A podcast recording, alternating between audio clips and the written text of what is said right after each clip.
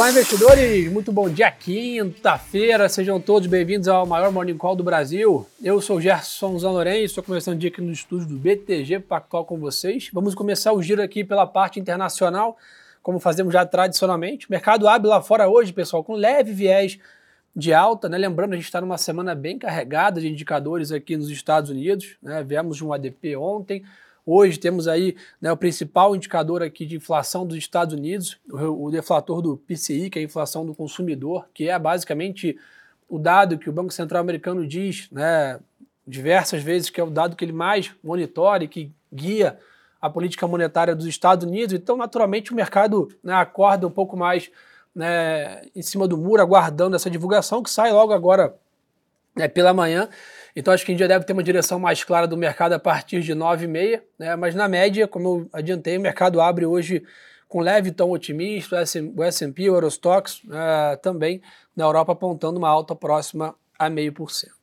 Um ponto importante, né, a gente está vendo na Europa hoje até uma performance acima dos Estados Unidos, né, e a explicação disso vem da forte performance das ações do banco UBS. Né? Lembrando, o UBS também né, vem de um movimento aqui né, de absorver as operações do, do Credit Suisse, né, reportou um lucro ontem de 29 bilhões de dólares no segundo TRI, né, ou seja, mostrando aí, surpreendendo que o mercado né, tinha de projeção.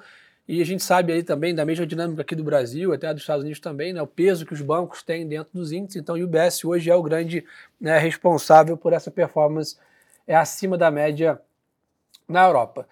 A gente está vendo hoje o dólar é, perdendo um pouquinho de força, tá? Mas aí com poucas né, variações. O que chama atenção hoje, pessoal, na parte é, global é o mercado de commodities. Né? A gente está vendo hoje o petróleo ampliando a alta para acima de 86 dólares aqui o Brent praticamente, né? o WTI negociando a 82, ainda naquela questão né, de, uma, de uma oferta bem controlada aqui por parte da OPEP e a demanda, o que a gente tem visto, né, o famoso soft landing aqui basicamente dos Estados Unidos tem favorecido bem essa perspectiva. Mas hoje, na contramão aí da nossa, da nossa média, vamos dizer assim, a gente está vendo um dia bem forte do minério de ferro, tá, pessoal? Minério de ferro voltando a negociar acima de 115 dólares a tonelada.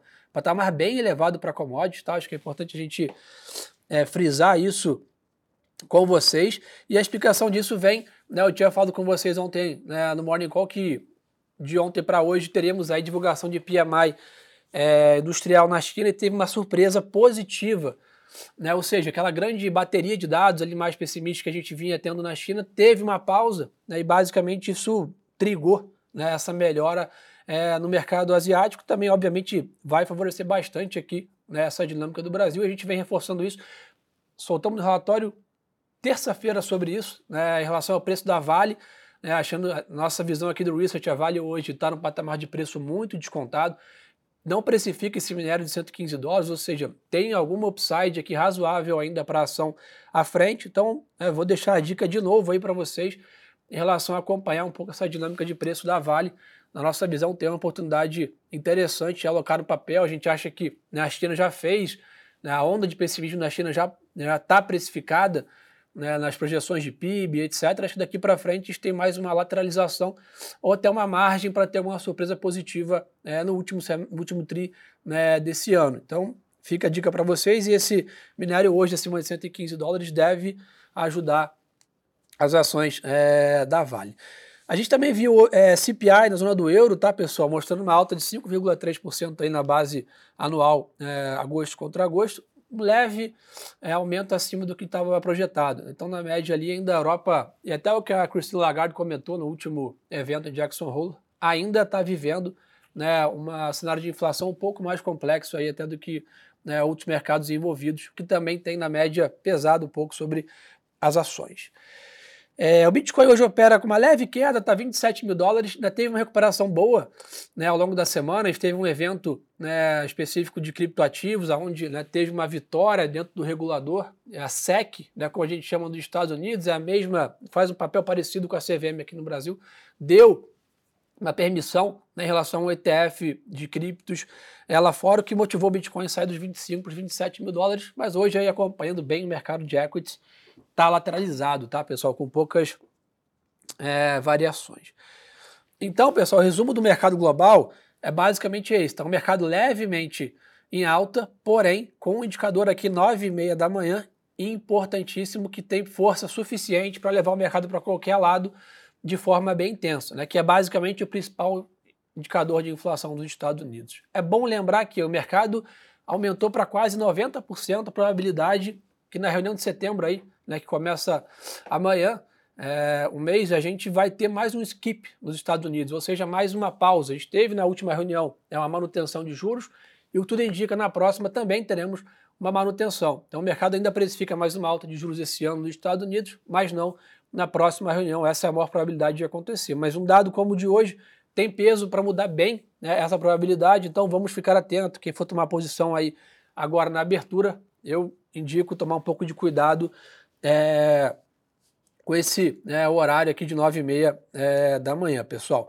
E só para lembrar a todos, amanhã tem payroll, né? então, ou seja, ADP ontem, PCI hoje, payroll amanhã. Então temos uma bateria intensa de dados nos Estados Unidos, né, onde taxa de juros americana é o grande debate, foi o grande debate de agosto, né, foi o responsável né, pelas 13 quedas da Bolsa, pelo fortalecimento do dólar, né, pela piora do humor generalizado no mercado é, afora, foi né, essa perspectiva de juros, principalmente as taxas de 10 anos dos Estados Unidos, que hoje estão com leve fechamento, negociando a 4,10, mas chegaram a 4,30 né, ao longo desse mês. Parece pouco essa diferença, mas 20 bips a mais de taxa na renda fixa mais segura do mundo, isso reprecifica todos os ativos de risco que eu posso garantir aqui é, a vocês. Então, para Brasil, pessoal, pulando aqui, a gente está com uma agenda também bem agitada aqui em Brasília.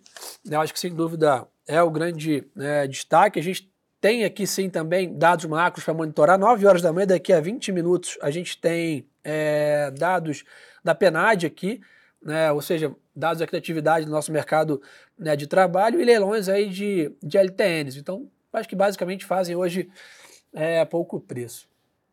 Hoje, data limite para entrega do orçamento, né, o projeto do orçamento de 2024 ao Congresso.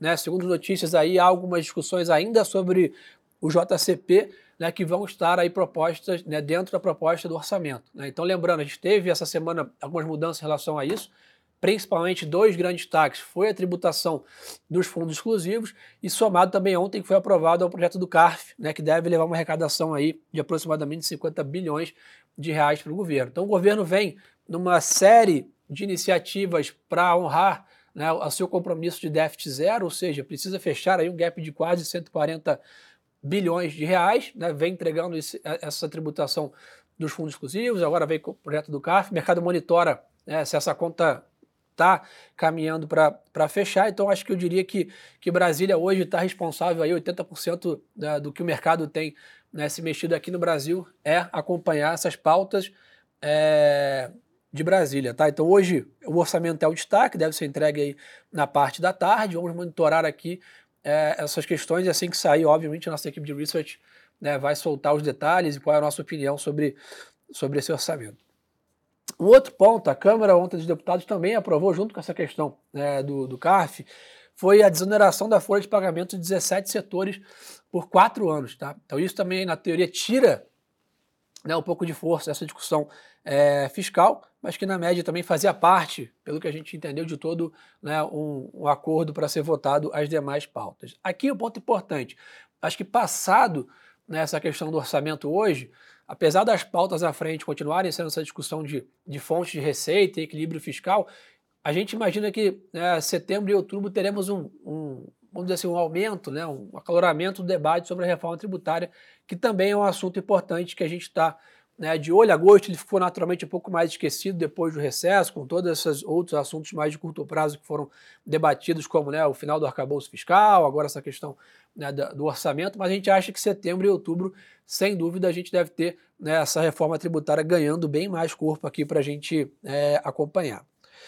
É, outro, na parte de, de, de empresas que tem para a gente ficar de olho, tá? A Petro Recôncavo e a Vamos foram mantidas na terceira prévia do Ibovespa, né, enquanto a Melius foi excluída da carteira e essa carteira vai valer de setembro a dezembro desse ano. Tá? Então isso geralmente traz bastante fluxo aqui para essas ações. A Petrobras também anunciou ontem né, que assinou um acordo de cooperação né, com alguns parceiros internacionais aqui estratégicos, né, né, da China principalmente, para a construção aqui de, de novas operações. E um ponto importante que também fez preço ontem, né, a Natura definiu aí a contratação do banco Morgan Stanley é, para venda da The Body Shop. Né? A Natura vem numa linha de desalavancagem, né, venda de ativos, né, fez a venda da ESOP para a L'Oréal e agora contratou aí o Morgan Stanley para vender a The Body Shop, uma outra marca da companhia. Né? Imagino que o mercado deve receber bem, óbvio, né? dependendo do, do valuation aqui né? que a empresa consiga vender, mas seria uma boa notícia aqui para reduzir a alavancagem é, da companhia.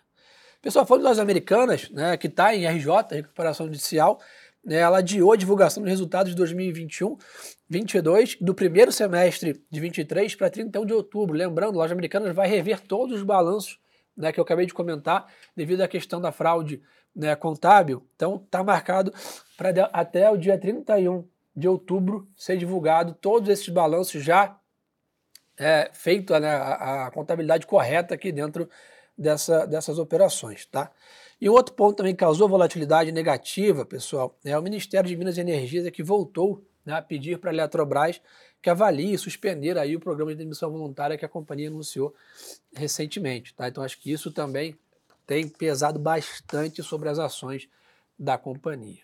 Turma, estão com alguma dúvida aqui? Estou com vocês aqui no chat do YouTube, estou no Insta aqui também, estamos com a agenda um pouco mais vazia aqui no Brasil, aí eu vou aproveitar para responder um pouco da pergunta. O pessoal perguntou sobre o cenário de câmbio.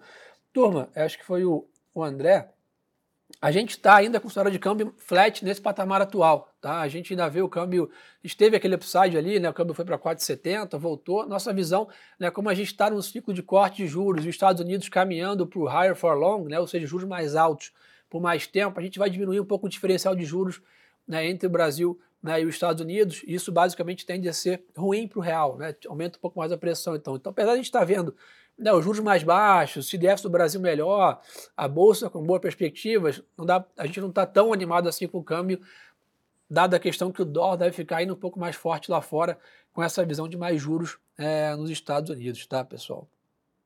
É... O pessoal perguntou como é que a gente está com a visão da Suzana e a celulose. Nicolas, a gente teve né, uma melhora recente. Aqui também tem uma proxy grande com a China, mas fazendo a, a mesma perspectiva aqui é, do minério, a gente acha que daqui para frente a grande maioria da, do pessimismo de China já foi precificado. Né? Então acho que a Suzano entregou um ótimo resultado no último TRI também. Então a gente está construtivo aí é, com esses cases linkados à China barra commodities, imaginando que o mercado né, já fez deploy aí, já colocou grande parte do pessimismo dentro é, dos preços. Tá? É, vamos ver mais o que o pessoal quer saber aqui. Preço-alvo de Bovespa. Turma, a gente não tem aqui um preço-alvo cravado, né? a gente fez alguns cenários aqui que vão aí entre, na média, alguma coisa entre 130 e 135 mil pontos é, para o final do ano, tá, turma? Então, galera, acho que eles vão dar para esse, tá? Todas as atenções voltadas para 9 e meia da manhã, dados nos Estados Unidos, Brasil, não tem jeito, é Brasília que dita o ritmo do mercado.